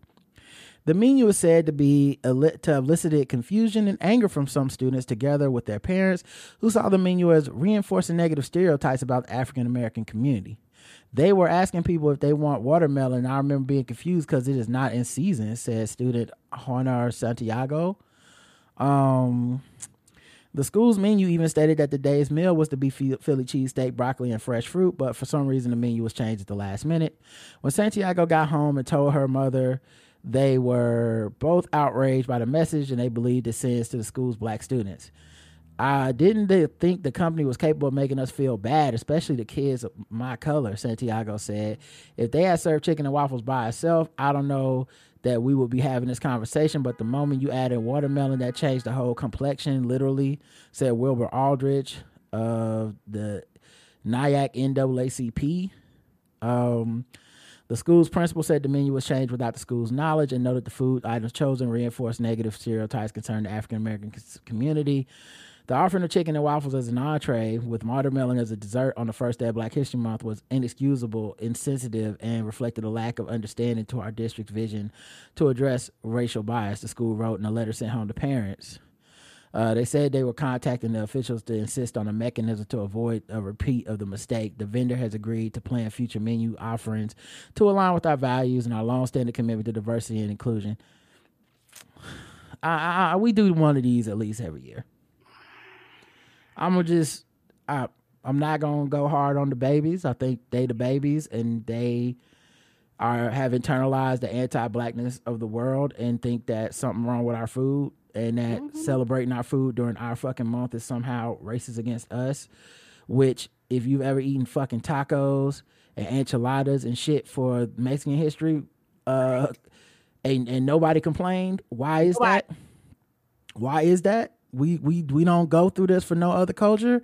When it's asian american appreciation or asian appreciation or chinese new year and they serve chinese food i've never seen no motherfucking article in the paper about the shit. But somehow we get to the black shit. We gotta go to the news and tell everybody that they tried to give us delicious food that we love to eat.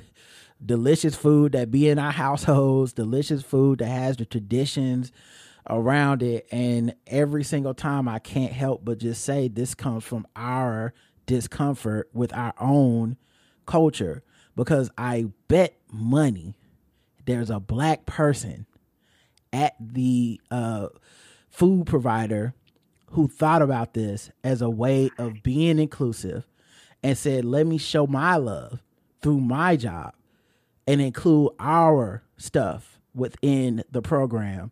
And every time we flake the fuck out. every fucking time. Not I shouldn't say every time. Every year we have at least one flake out. I shouldn't say every time because there's probably a bunch of schools where they had this meal and everybody was like, God damn, that chicken slapped. I wish we could have that shit every day, but we only gonna get this once again. I'm gonna enjoy it. You know, I would have been in that motherfucking cafeteria with like, oh, you offended? Mind if I get your chicken? You know, pass that Texas Pete. Mm-hmm, yeah, you it's mad. Yeah, it's fucked up. Mm-hmm. Uh, but yeah, I so I feel like I arrive at the same fucking yeah, thing and, every and, year. And like I said, I, I feel the same way you do, and I know people feel various different ways about this, but I'm like you. I'm I'm tired of it. Uh, I have two schools. I have a zero in Dracarys. I have a zero because who gives a fuck? All right. You know, if you have a problem with watermelon and chicken, that's your personal problem, not not mine because it's just food. It's shit that we eat. There's nothing wrong with the food itself. The food Mhm. itself is not the problem. The problem is how we feel around these foods. Right. And you know, a lot of people, because of white and white supremacy, we just assume that if people serve us this, all of a sudden it's racism. right. You know, and everything is not racism, y'all. It's just not. Everything's not racism. Um, Right. And I give, you know, a thousand for uh I mean a Dracarys because it's like I'm like you, this is stupid. What about the people that were looking forward to the watermelon? What about the people that were looking forward to the chicken? Like right, so what about the people that seen any harm for this? Everybody act like just because somebody do a chicken watermelon combo, all of a sudden it's goddamn racist, and that's the shit that really pisses me off. It just makes me angry, like you know. And my thing is, yes, there are things and uh, things that can be presented in a racist manner and all that stuff. Don't get me wrong, but the food itself is not the problem. It's the things around the food that makes it a problem. Yeah, I think it's funny because, like I said, it, it, when I I've had I remember um, in middle school we used to have like international lunch week, and every day the first of all cafeteria all these people look forward to it, and we would learn about like cultures and stuff, and then we would go to eat the food, and when we would go to the, eat the food every day would be a different country's food, a different culture's food. Um, and it's never like a great example of their food because you know it's still cafeteria food. so much in the cafeteria, right? Yeah, it's Italy, but it's the same square pizza you get all the time with the chunks of pepperoni on it. But um, right. the point being, like, no one ever said they were making fun of those cultures. Mm-mm. It was always seen as like honor and inclusion. It's only when it comes to black people that we're like, it is impossible to honor and include us. It can only be mockery. You know what I mean? Like that's what is Yeah, because of our sensitivity. if we won't examine that, then then why the you know like the only reason that they should stop this is because people are won't examine their internal biases that make it so that it is impossible to honor black people. That's what you're telling me. What you're telling me is to honor black people is you need to serve some white food and then say this is for Black History Month. You know, you know, like, hey guys, we uh just any food. Honestly, we brought egg rolls and lo mein because any food is black food as far as we're concerned. We don't want no problems. Uh, but we just want to say happy Black History Month. Here's some tacos. Leave us out of it. And it's just I don't know. It's like I'm tired of this shit, man. Like, um, I think I learned more about those kids' homes and how they view blackness and black food than I learned about the cafeteria, the people that work there. Correct. So anyway, I give it a hundred as always. I just it's always it's gonna always fuck with me and um Same. yeah, I just see it differently than a lot of people and uh, I I'm fine standing with that. I, I think Me they still haven't shown me the solution to honoring black people through food that doesn't turn into they picking on us. They making they must be making fun of us. Like, well, if you can't figure it out, then fuck it. I guess we never get to have black food. We can only have black food on the days it's not meant for black people. like Hey, guys. Christmas, New Year's. Happy Columbus Day is fried chicken and watermelon and waffles. Oh, okay, okay. Well, I, I'll eat it today. You know, it, I'll, it, I'll always bring up this story, but it just reminds me of that time that I was at work and I was in my own head uh, uh, at this job, and this uh, white dude came over to me because I got to my desk before everybody else. I got to work early, and this white dude came over to me. I was sitting by myself, and he walked directly to my cubicle and was like, "Hey, Rod, it's watermelon in the break room. You want some?" And I said, "No," because in my mind it was a silent. You think every black person wants some watermelon? Honky, you know, in my in my mind. And then as all my coworkers started coming in, he walked over to them. Hey, Catan, there's some watermelon in break room. You want some? Hell yeah, shit, watermelon. Catan, uh, who's who's uh Southeast Asian, he goes, he gets some. Uh ask the white dude, Joe. Hey Joe, got watermelon break room. Oh shit, watermelon, let's go. You know. Suddenly I realized I'm the only motherfucker that ain't got no goddamn watermelon. Everybody's eating delicious watermelon, just dripping from their motherfucking mouth down their Yes, all that chin. sweetness. And I said, it was getting sticky and shit. I said, this will never happen again. My internalized anti-blackness and and and, and racism racism meter combined to block me from getting watermelon. Because then You block it own. Cause then when I finally got, you know, down to it, I was like, you know what, man, I'm gonna swallow my pride. Everybody looking the other way, I'm gonna slide in there and get me some watermelon. Gone. Watermelon gone. And why was the watermelon gone, everybody? Did I work at a job with 97% black people? Absolutely not. I was like the only black person in my department at the time. So why was the watermelon gone? Because everybody likes fucking watermelon. Right, like everybody likes chicken. Ain't nothing racial about it. Everybody likes watermelon. Get the fuck out of my face. All right, we're done with that. Um, last one. Miami. You know the city. You've heard about it. Well, apparently they got mocked because uh they put out a new police vehicle for Black History Month. That's right. New police vehicle is dropping. New New shit. New shit. new new police vehicles out here call 911 you know uh, how the djs used to do Yes. it's, except it's just 911 it's not like call 917 865 911. Talk to the operator. Tell Right. your emergency. dj blue blue blue blue Security, the Miami Police Department unveiling a special vehicle just in time for Black History Month. That's right. The police chief and members of the Miami Police Department unveiling the first Miami Police Black History vehicle. It took place earlier today at the Black Police Precinct. Uh, this part they're just saying former president and director of the LDF NAACP Legal Defense Fund, Sherrilyn Ifill, uh, tweeted a response. This cannot be. So I guess that's weird that the news isn't even doing its job of finishing telling the news. It's, it's just showing people what. They're not gonna tell. Oh, oh, so this somebody edited this. Like Yeah. this is not the article. Here's what here's what prominent Negroes had to say. they were upset. Um, but yeah, it's I mean, of course, uh, let me meet this meet this breaking news. But of course, I mean, it's extremely insensitive. Um, the the the the funniest thing I saw was the uh t- a Twitter account tweeted it, and then they put "sound of the police" under it. That's the sound of the police. That's the sound of the beast. That's the sound of the police. That's That's the fucking sound of the hilarious.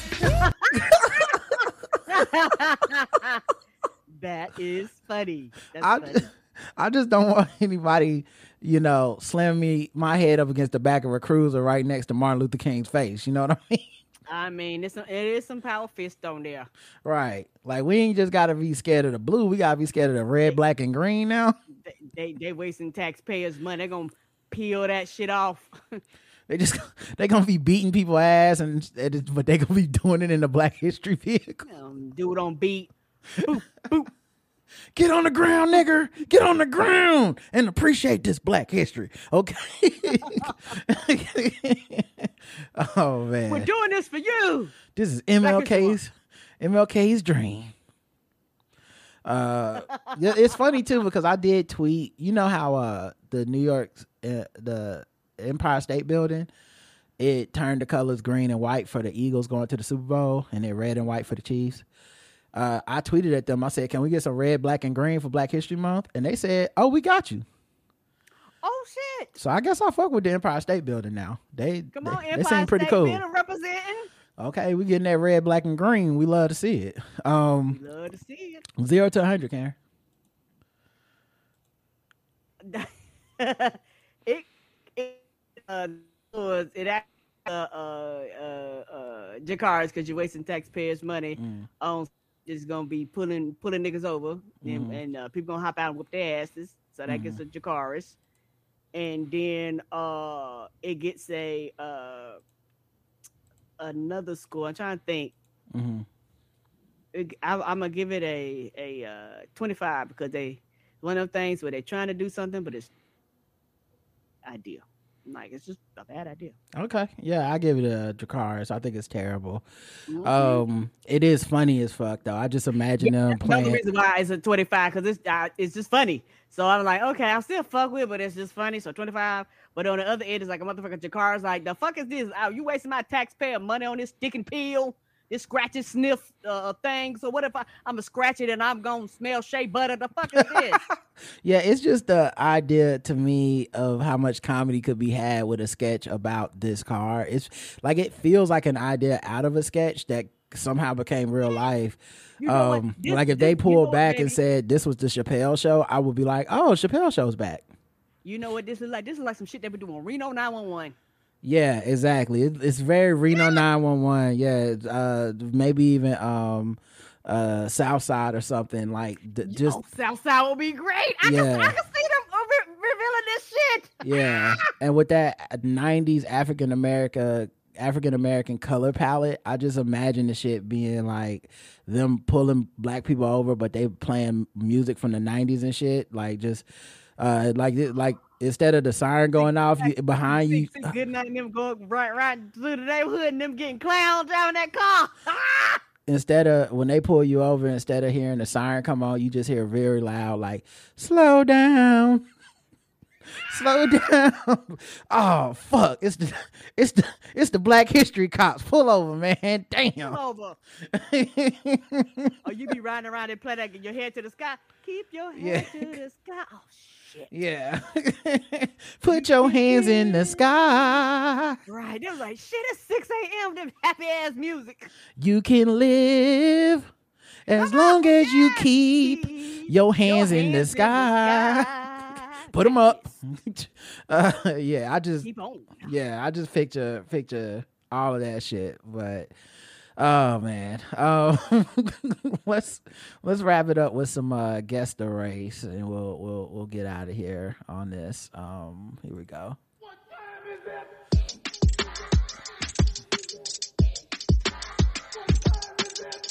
It's time to guess the race. It's time to guess the race. It's time to guess the race. It's time to guess the race.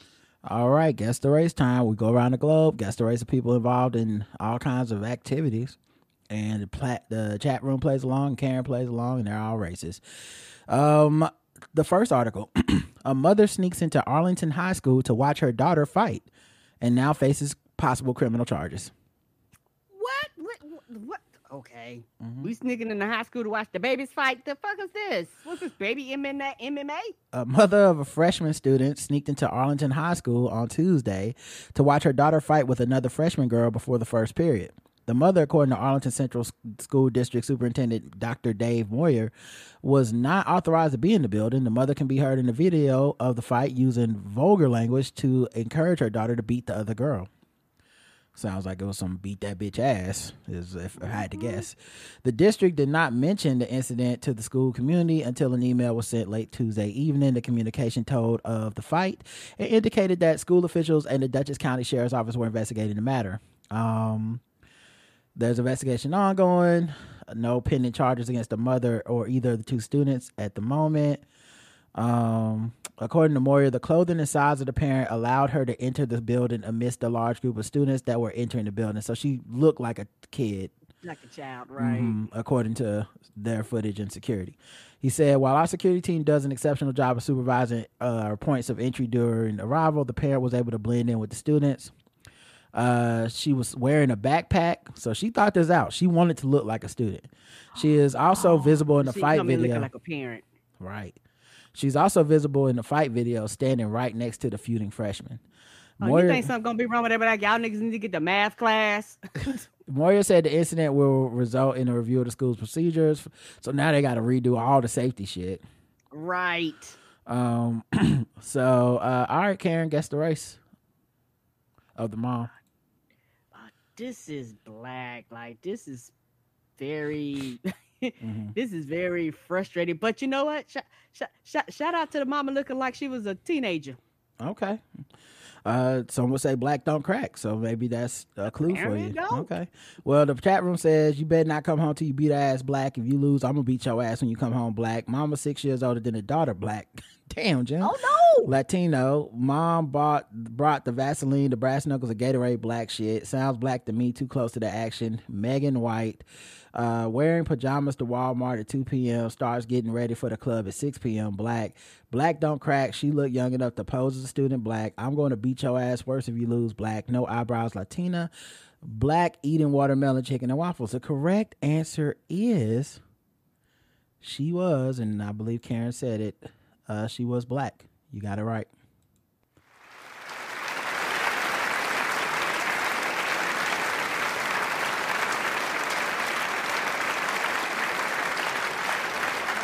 Is she over there in the blue coat? That's her. Yeah. Oh my goodness. And and and and the, the part of it the part of it is so uh fucked up. The parent needs to be charged with trespassing because you have no business here and you are not here, you know what I mean, on the behalf of your student, anything like that. In fact, you tricked us to get your ass in here in the first place. And my thing is uh you talking about students fighting, so you talking about lawsuit. Like it's more to this than you just encouraging your child to fight. And of course, I got to boo the people that got it wrong.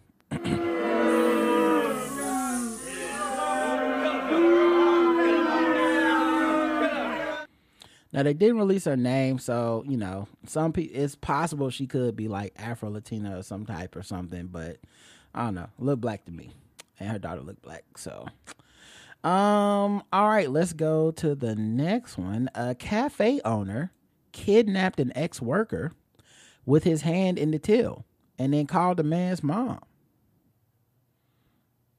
That you, you kidnap your worker with your hand in the cash register. Ain't that what Till mean? This comes from Australia. a cafe owner has admitted to kidnapping a former employee and holding him for ransom after finding him with his hand in the cash register. Andy, You can't do that. yeah, Ann Gao, NGO, I believe that's how you pronounce it, 37, is the co owner of Mama Hong's Vietnamese restaurant in Lane Cove. In Sydney's leafy lower North Shore, which became the setting of a dramatic and bloody workplace dispute last year, in March 2022, she and her business partners noticed money had been going missing from the business. To get to the bottom of the mystery, they decided to install motion sensitive CCTV cameras to alert them if someone entered the premises or uh, out of hours. Uh, they were alerted to a intruder at 9:15 p.m. on March 22nd.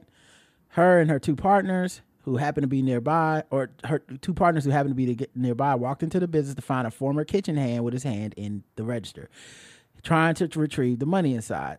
The ex-employee had copied the cafe's keys and snuck it to the business every few days to steal from the register. The owners estimated he stole about $2,500 from the business over a two-week period. According to the agreed facts, her partners grabbed the former kitchen hand and assaulted him and cut his hair.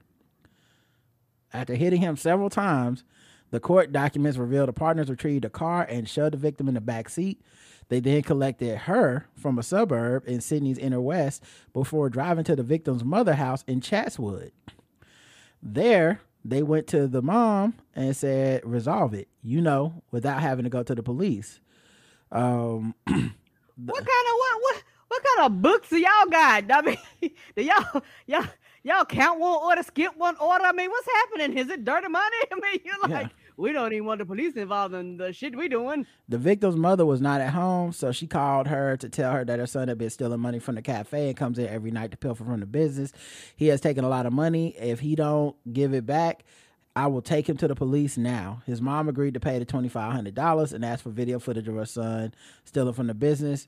She sent her business bank details, a still image of the CCTV footage inside the ba- cafe of the victim with his hand in the till, and a photo of him bleeding from the nose in the car. So you know you meant business. like also we done fucked I'm them up. fucking around. Once she was satisfied the money was paid in full, they drove the victim to a park and they cut the cable ties securing his hands. Cable ties? Oh my. They was about that life. What? I'm trying to tell you.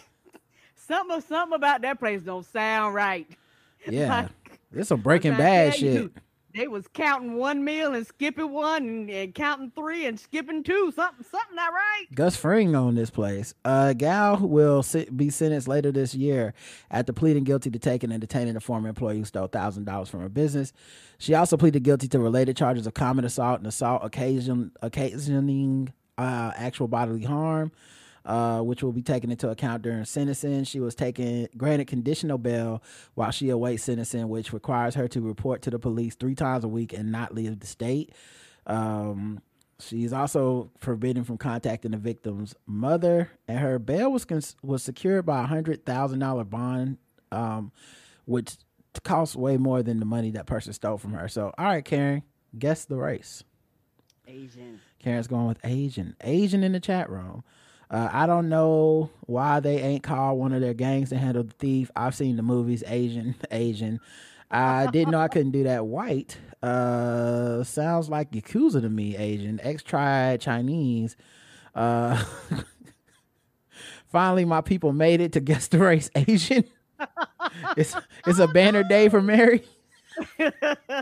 She's like, finally, I feel included. I just been feeling nothing but racist for for months. I didn't know I couldn't do that. White, model minority, but also ten toes down Asian. You go, you go nowhere Asian, Asian. But I could be wrong. Um, skipping uh, Miss Smarts. I want to stay on Inst- stay on YouTube. gonna, we gonna stay on YouTube. Dim sum yum yum, and the correct answer is Asian. Y'all had it right.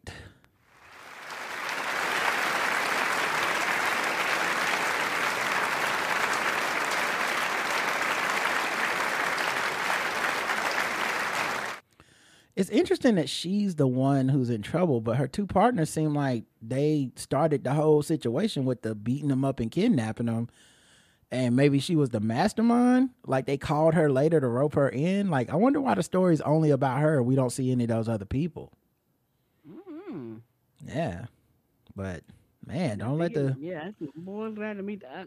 You would literally have been better off doing what you had planned on doing. It not not even taking them, just sitting them there. Nope. Hold on, we gonna call the cops. They gonna come and get you. should have just called the cops, dog. You know, Wouldn't have been here. should have just called the cops. All right, Karen's It'd two for been two. cheaper. Even if you wouldn't have got your money back, it'd have been cheaper. Yep. I ain't racist.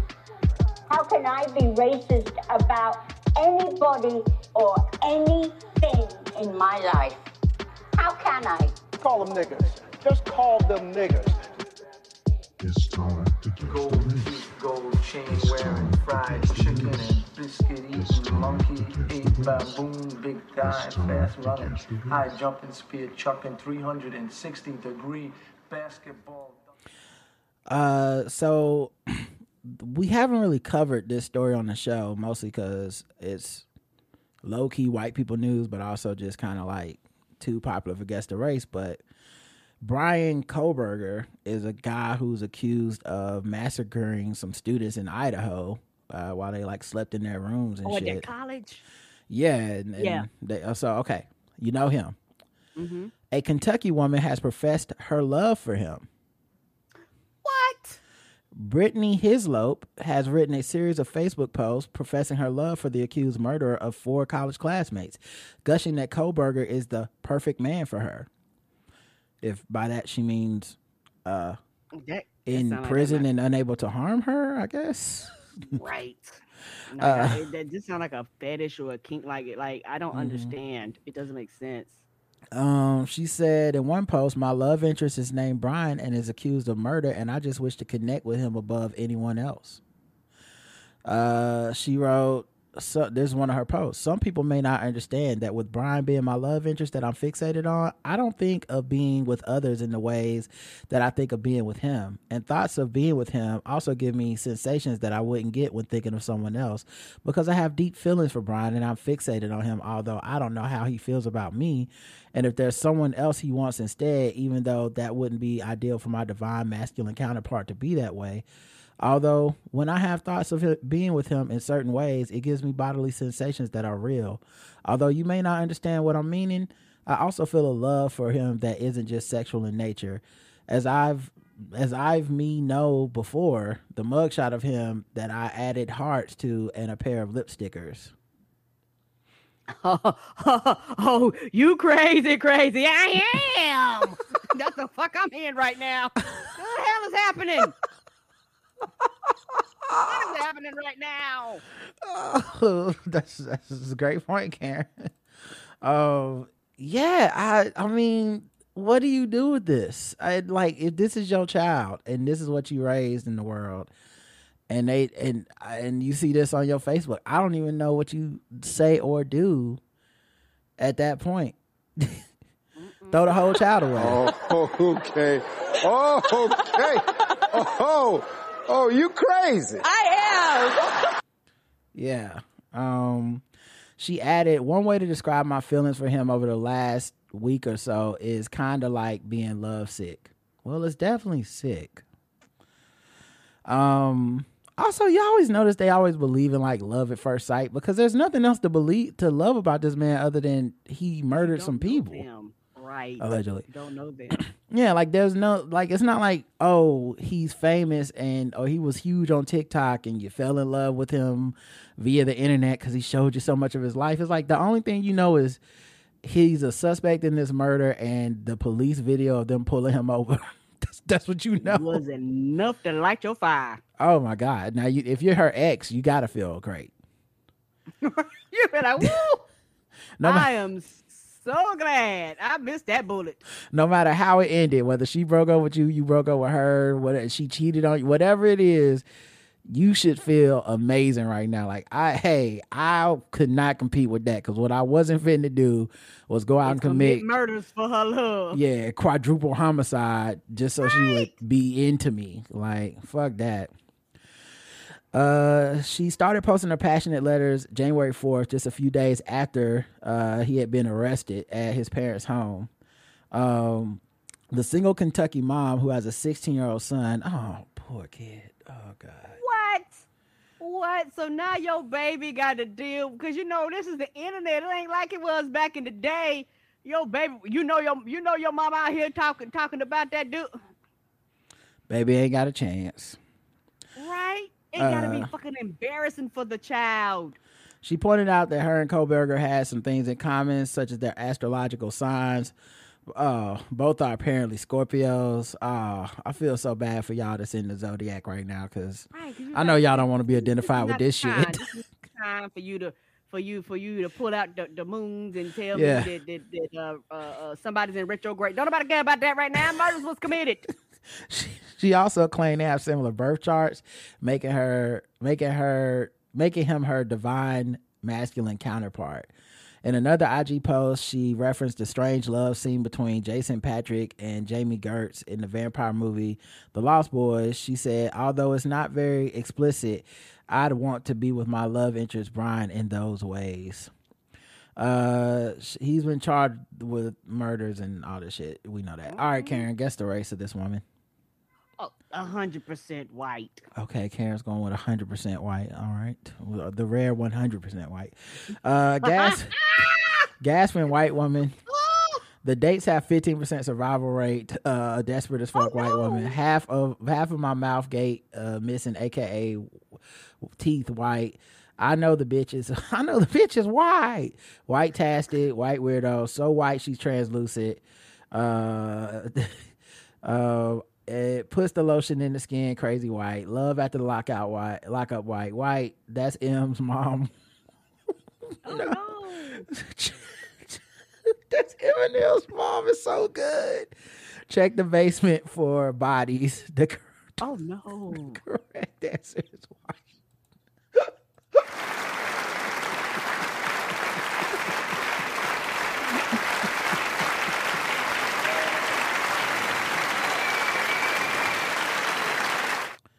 Yeah, it's sad too because she just looked like a regular white woman, and so it's just Right, like, I mean, just living her normal life.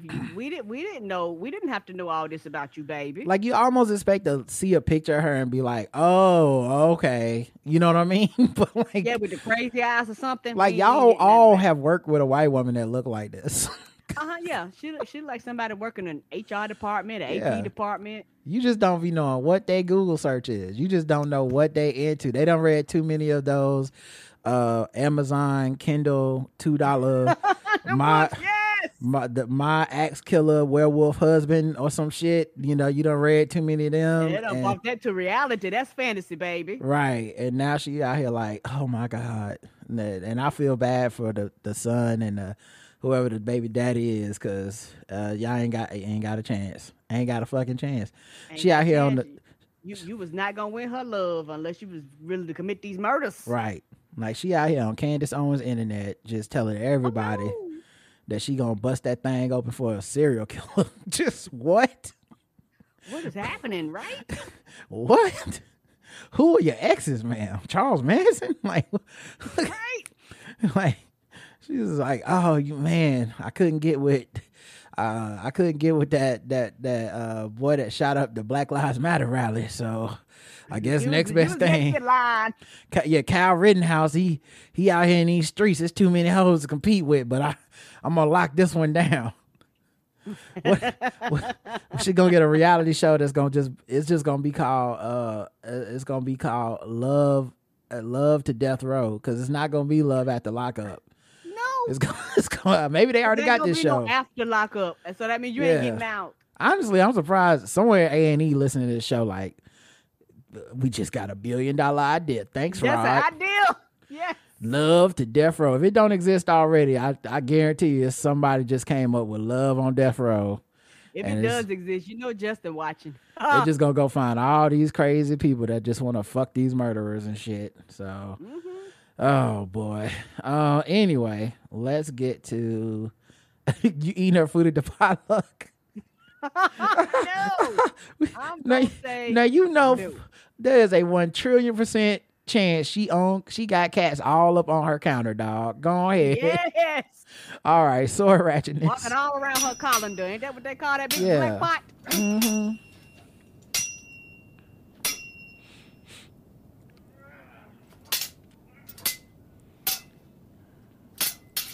Talking to the mirrors.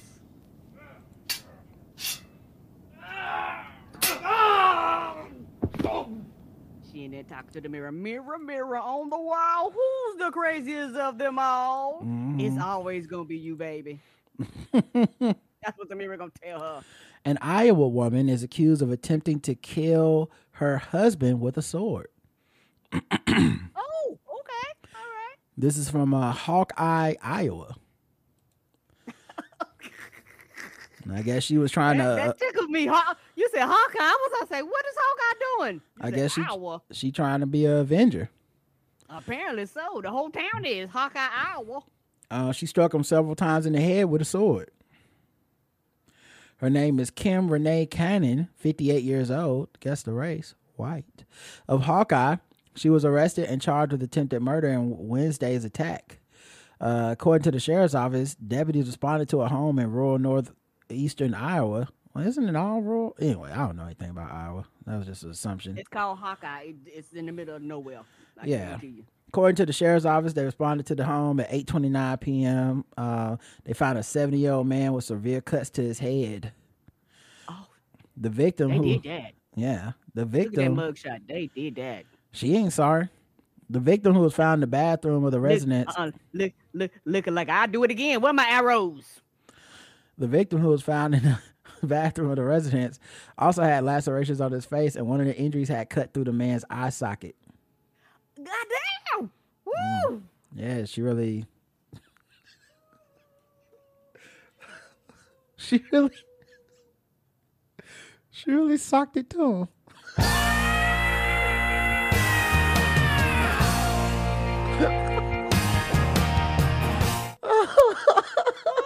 Cut to the white meat. That's not one of them fine.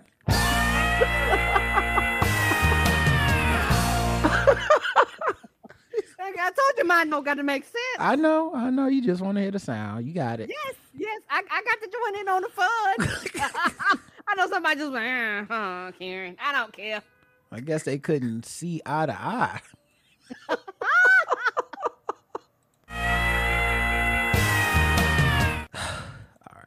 I guess I didn't see it coming either. So I see eye to eye.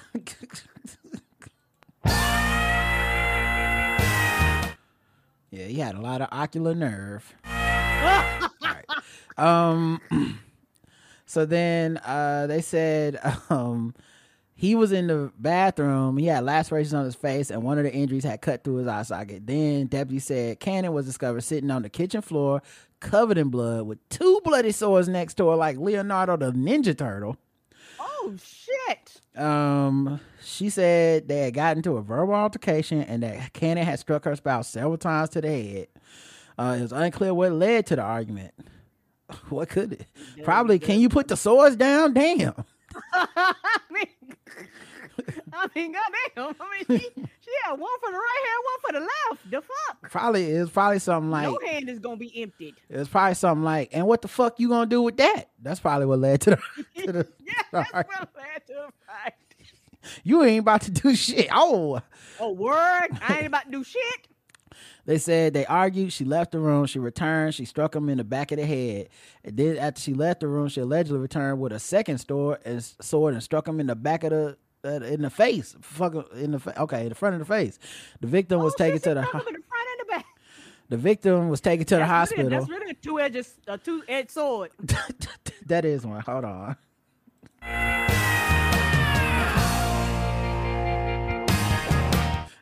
yeah, it was a She, double. was, she, she, she, she looked at him and, and did that uh, Michael Jordan face. Oh, I take this personally. She left the room like Cam Newton when he had to get his helmet and go back and win that game.